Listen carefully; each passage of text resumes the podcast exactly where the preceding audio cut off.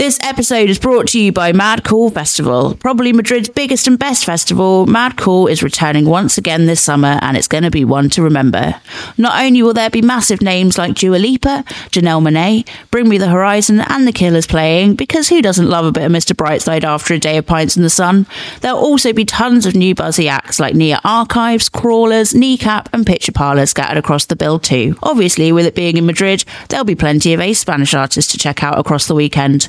Plus, heading to a festival like this is the perfect chance to get a good dose of sunshine and culture, all while getting to watch some of your favourite bands and necking a cheeky sangria or two. This year's Mad Cool Festival takes place from the 10th to the 13th of July in Madrid, and tickets can be purchased now over at their website, madcoolfestival.es.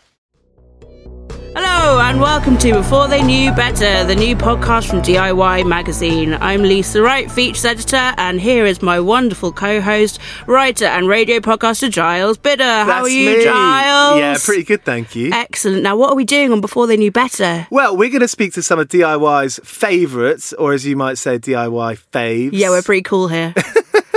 about what they were like as teenagers, what they got up to, the mistakes they made, the wrong footings, some of the good stuff too. yeah, maybe only a little bit of the good stuff because the bad stuff's funnier, isn't it? Always funny. And who have we got? We've got the first episode coming up with Sigrid. We've got Olivia Dean. We've got Baxter Dury. We have Dan Smith from Bastille. Who else have we got? Mae Muller, James Acaster. Oh, just some of those little names, just some little guys that you might have heard of. We're going to be talking to them about their foibles as a teenager. How were you as a teenager, Giles? I loved hanging out with my friends and I was really loud, but in school I was extremely quiet. But I was somewhat disliked by the cool kids. They voted me most likely to become a bin man. Which, uh, look, tricks on them because being a bin man's not a bad job. Yeah, exactly. It's a very, very vital part of our society. Need it. Um, What were you like? What was I like at school? Bit of a dweeb, but you know what? I think all the best people were dweebs, and then you come into your own, don't you? That's it. You come into your own and a become a fi- like a fine podcasting wine, like a delicious podcast vintage. Tune into Before They Knew Better, the new podcast from DIY Magazine. We'll be launching next week with Sigrid. Who's a massive fan of The Sims? He's a massive fan of The Sims and a massive fan of our incredibly professional podcasting skills. So get ready for more of this. You'll get used to us. We hope. We hope.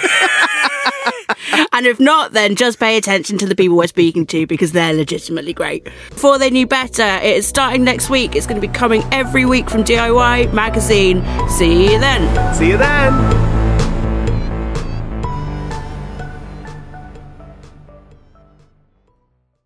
This episode is brought to you by Rock in Rio Lisboa, the sister event to Brazil's iconic music festival Rock in Rio. The Portuguese leg of the event is set to celebrate its 20th anniversary with one of its biggest editions yet, and over 80,000 attendees across its four days, of which some of them could be you. Taking place over two weekends this June, some of music's biggest names will be taking to the stage in Lisbon. We're talking Ed Sheeran, we're talking Doja Cat, even the Jonas Brothers are getting in on the action.